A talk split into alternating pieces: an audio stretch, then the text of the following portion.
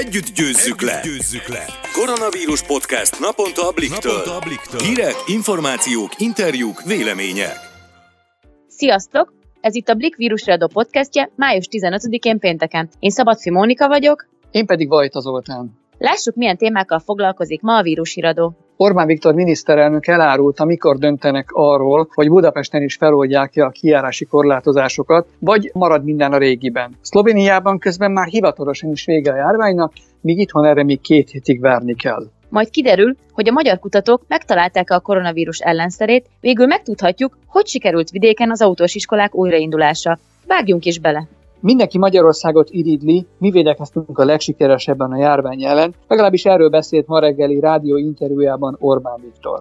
A miniszterelnök szerint vannak országok, ahol ettől már örömtüzeket gyújtanak, mert csökken az aktív fertőzöttek száma. Mi azonban a védekezést nem hagyhatjuk abba, csak térben tagolnunk kell, ahogy mondta. Ezért oldják fel a korlátozások egy részét Pest megyében. Hogy Budapesten mi lesz, az szombaton dőlhet el. Akkor fogja meghallgatni a szakembereket és a polgármestereket a miniszterelnök. Orbán szerint már nem az a fő kérdés, hogy otthon maradunk a járvány miatt, hanem hogy hogyan viselkedünk az utcákon, tereken, járműveken. Például hordjuk el maszkot, betartjuk biztonságos távolságot egymástól. Szó esett arról is, hogy mi lesz az iskolákkal. Nem biztos, hogy ebben a tanévben már újra kinyitnak. Orbán szerint az is elképzelhető, hogy nem így lesz. Én biztosan nagyon kiborulnék a diákok helyében az utolsó 2 hétre, a legutálatosabb időben. Vakáció előtt vissza kellene mennem a dögmeleg iskolába, trigonometriából, kovalenskötésből, muhi csatából dolgozatot írni. Ettől én is biztosan kiborulnék, de azért még te is emlékszel, Zoli, arra, hogy júniusban már szinte semmi sem történik az iskolában. Leginkább próbáltuk minél szebben felvésni a vakáció szó betűit a táblára. Ez volt nagyjából a legkreatívabb feladatunk az utolsó 2 hétben. Igen, akkor már én is úgy emlékszem, hogy írtuk, hogy ióció, ezért szerintem senki nem akar bejárni most újra. Arra, hogy még egy kicsit visszazavarják a gyerekeket a suliba, még az sem nyomós indok, hogy állítólag Szlávik János infektológus szerint június elejére itthon lecseng a járvány. Végre tényleg készülhetünk a nyárra? Még a végén nem kell lemondanunk a nyaralásról? Szlovéniában már hivatalosan sincs járványhelyzet. Az EU-s állampolgárok bizonyos feltételekkel szabadon beutazhatnak. Na, mehetsz végre nyaralni a szlovén tengerpartra néhány óra csak kocsival. Én nem a szlovén tengerpartra mennék, hanem Németországba, ha bepótolnám végre a március végén lemondott frankfurti utamat. Remélem, hamarosan oda is be lehet utazni egyszerű turistaként, anélkül, hogy karanténba kellene vonulnom. Az azonban biztos, hogy a tudósoknak idén nem lesz idejük nyaralni, folynak tovább a kutatások, és egyre többen bocsátkoznak olyan óvatos jóslásokba, miszerint őszre akár meg lehet a vakcina is. Ígéretesnek tűnő kezelések minden esetre már most vannak. Ráadásul itthon egy kísérleti terápiával a Semmelweis Egyetem orvosai megmentettek 2 súlyos állapotú koronás beteget. Egyikükre már le is mondtak, most pedig meggyógyult. Korábban felgyógyult páciensek vérplazmáját kapták meg infúzióban. Iványi Zsolt, az aneszteziológiai és intenzív terápiás klinika egyetemi docensét kérdeztem arról, hogy vajon többé senkinek nem kell meghalni a koronavírus fertőzésben. Blik első kézből. Egy új terápiával, emberből származó vérplazmával kezeltek 2 kritikus állapotú koronavírusos beteget. Jelentősen javult az egészségi állapotuk, sőt, talán kijelenthetjük, hogy meggyógyultak, megmentették az életüket. Megtalálták volna a koronavírus ellenszerét?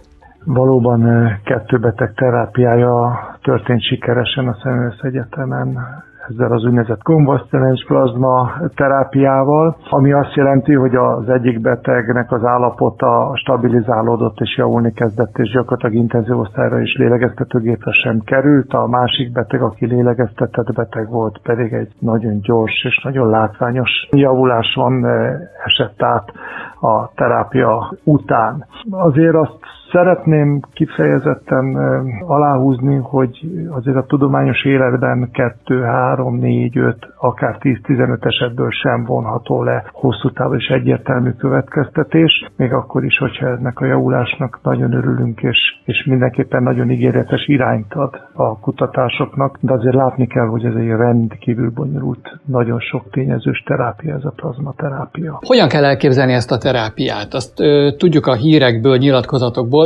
hogy a beadott plazmában, vérplazmában már meggyógyult páciensek véréből származó vírusölő ellenanyag van, ami valahogyan képes meggyógyítani más betegeket.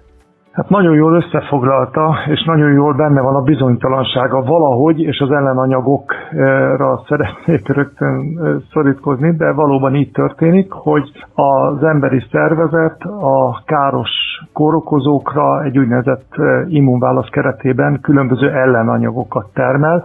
Ezeknek az ellenanyagoknak nagyon különböző szerepük van. Tehát van, amelyik a vírusnak a sejthez kötődését gátolja, van, ami magát a vírus blokkolja, és így a vírus nem tud működni, nem tud a szervezetbe kifejteni hatást. Ezek az úgynevezett neutralizáló antitestek. Aztán vannak olyanok, amik a vírusnak a fehérvérsejtek általi megevését, úgynevezett fagocitózisát serkentik, de vannak olyan antitestek, amik a vírust felismerve különböző védekező fehérjéknek, úgynevezett komplement rendszer tagjainak az elválasztását fokozzák. És hát azért, hogy a helyzet még bonyolultabb legyen, legalább 9 féle. Én nem vagyok immunológus, tehát ezt szeretném előre tenni, és ez tényleg csak egy általános, ennél egy immunológus jóval komplexebb, sokkal bonyolultabb hatásmechanizmus tudna fölvállalni, de legalább 9 darab immunglobulinról tudok csak én, mint egyszerű mezei intenzíves is, aminek mind különböző szerepe van ennek a folyamatnak a lebonyolításában, és ezért is szerettem volna azt mondani, hogy bár úgy tűnik, hogy a mi esetünkben ez a két plazma adagolásával valóban jelentős javulást tudtunk elérni a két betegnél, azért ebből még nagyon-nagyon sok kutatás és nagyon sok gondolkodás, mire egy általánosságban kimondható tényként tudjuk ezt kezelni.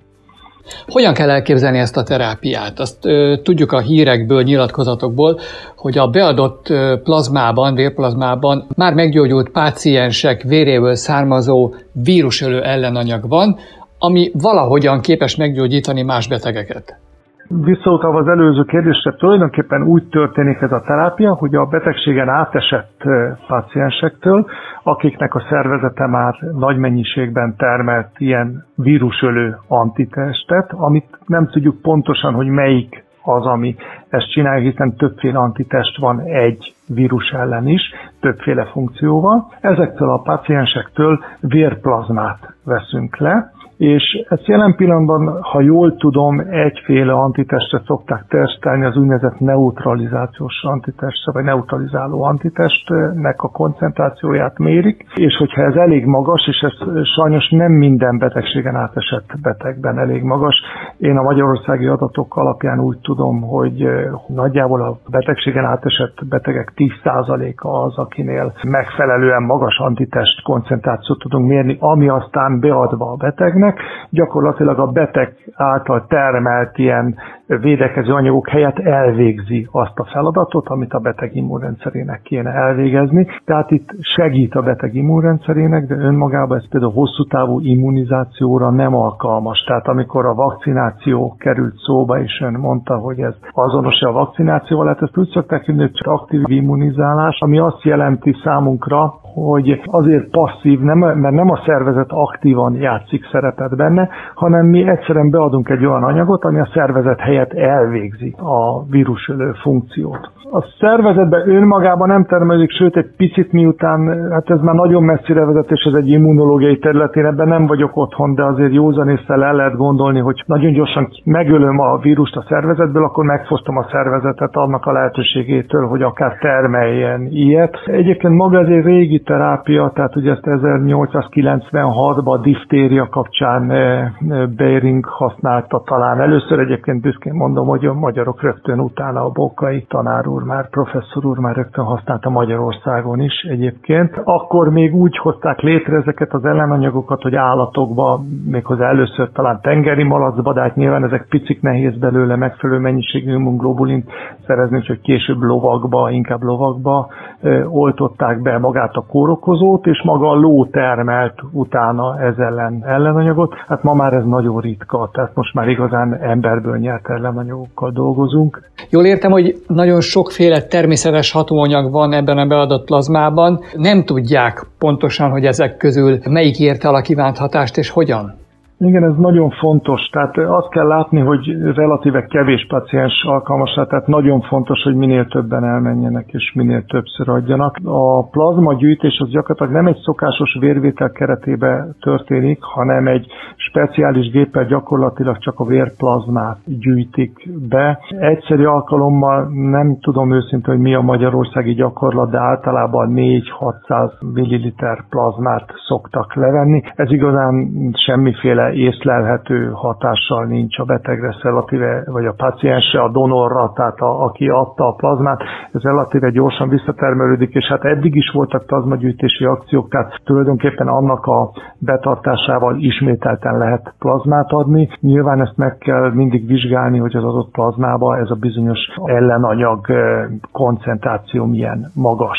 Az, hogy az adott esetben például ez a neutralizáló ellenanyag szint magas, ez még nem biztos, hogy azt jelenti, hogy az a plazma feltétlenül jó lehet. Ez egy nagyon bonyolult dolog, amihez az immunológusok sokkal jobban értenek, mint mi intenzívesek. Azért, mert abban a szervezetben valamiért nem termelődik ilyen ellenanyag? Ez egy darabig magas. Sajnos a koronavírusok esetében ez nem olyan hosszú idő általában. Ugye ez biztos tudják, ez közismert, ugye, hogy a közönséges náthát például koronavírus okozta, de akár a korábbi SARS járványt, vagy a közel-keleti légzési elégtelenséget okozó MERS járványt is ugyanilyen koronavírusok okozták, és hát ott azért azt találták, hogy ezt 1-2 hónap, pár hónap alatt lecseng és jelentősen csökken ez az immunoglobulin tartalom. De még egyszer mondom, itt az a tapasztalat, hogy az enyhébb betegségen átesett páciensek nagy része gyakorlatilag már most nincsen értékelhető mennyiségű ellenanyag termelése. Relatíve kevés, még a COVID-fertőzésen átesett betegek között is kevés az, akinek igazán jó, magas az ellenanyagtétele, ezért nagyon fontos lenne, hogy minél többen menjenek és adjanak, mert úgy tűnik, hogy talán ez egy pozitív út itt a sok bizonytalanság mellett is. Adhatnak többször is, ennek megvannak a pontos szabály, ez ugyanúgy, ahogy a korábbi plazmagyűjtés során lehet adni többször meghatározott időközönként. Gyakorlatilag egy kicsit hosszabb vérvétel. Tehát ez úgy néz ki, hogy egy vérvételhez hasonló tűszúrással, illetve itt annyi a különbség, hogy 2 tű kerül beszúrásra, a vér kivezetésre kerül, itt elválasztásra kerül a vérplazma és a vörösvérsejt. A vörösvérsejtet az gyakorlatilag visszaadják a paciensnek vagy a donornak, és csak a plazma az, ami ilyenkor hasznos. Milyen állapotban volt a 2 megmentett beteg a terápia megkezdése előtt, és hogyan kapták meg a kezelést? Ez valami gyógyszer, infúzió, injekció? Hogy kell ezt elképzelnünk? Hát az egyik beteg az ugye az intenzív terápiás osztályt hál' Istennek el se érte, tehát ő stabilizálódott a terápia során.